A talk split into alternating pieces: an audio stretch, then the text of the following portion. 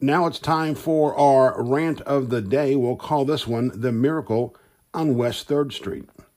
For nearly 12 hours last Thursday, the Rome City Commission held its annual planning retreat at the Courtyard Marriott. Make that Courtyard Rome Riverwalk.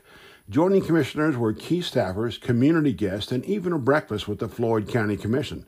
The agenda stretched beyond the depth of your standard computer screen, and they didn't even finish up with each item. A short sequel is planned because of that, and they'll address issues that we're not able to get to on Thursday. That includes, by the way, economic development in the Chamber of Commerce.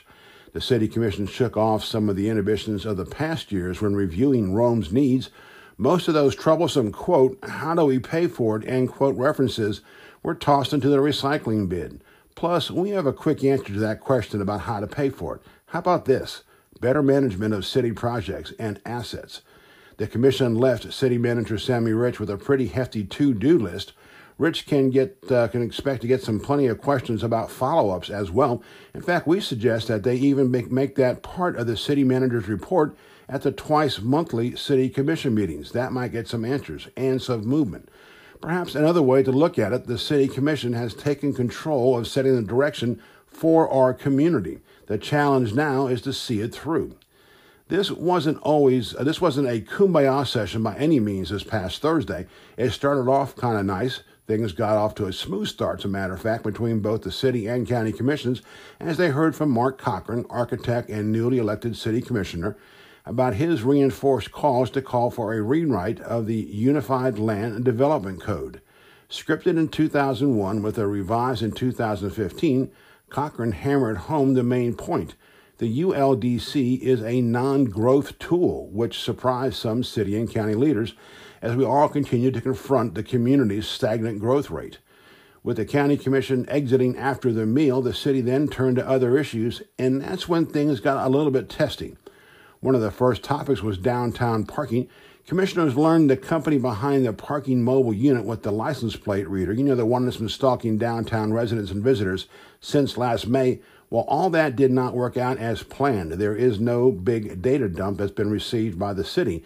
The city, in turn, did fire the original consultant and has hired another one. The funny thing is, no one told most of the city commission. You talk about peeling a scab from a festering wound. Commissioner Wendy Davis immediately started to ask the hows and whys questions.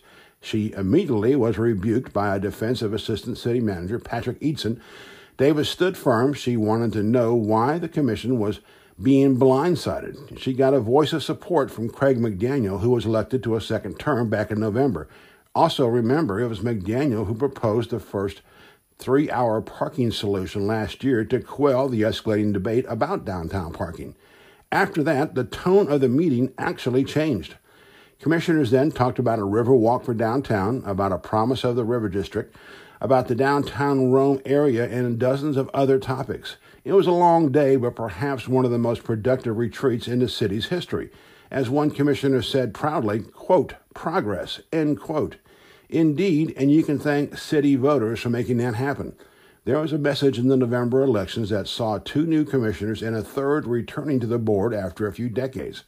With several incumbents joining this new blood team, you can almost feel a change of attitude. So, what's next? We'll put that question to several city commissioners as they join us for a podcast later on this week. We'll close by lifting the following quotes from Mark Cochran's Facebook page, posted almost immediately after Thursday's planning retreat. And we quote It's not an exaggeration to say the city you knew yesterday philosophically no longer exists. Today was a watershed moment for the city of Rome, possibly the most important day this city has had in a generation. Big changes are coming. A special thank you to my fellow commissioners Jim Bojo and Bonny Askew for helping pave the way with their wisdom and insight, and a huge thank you to my fellow commissioner Cindy uh, Wendy Davis for fighting the good fight for so long and never giving up. Thank you to Commissioners Craig McDaniel and Jamie Doss for their experience and helping us more fully understand the vision and potential of our city and helping us understand how we can get from point A to point B. Today was a great day, end quote.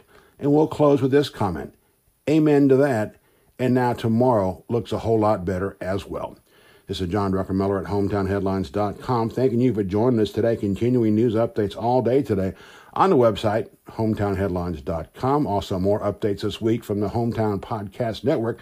For now, we open we close with the stylish renderings of Funky Druck from the funky one himself, Harry Musselwhite.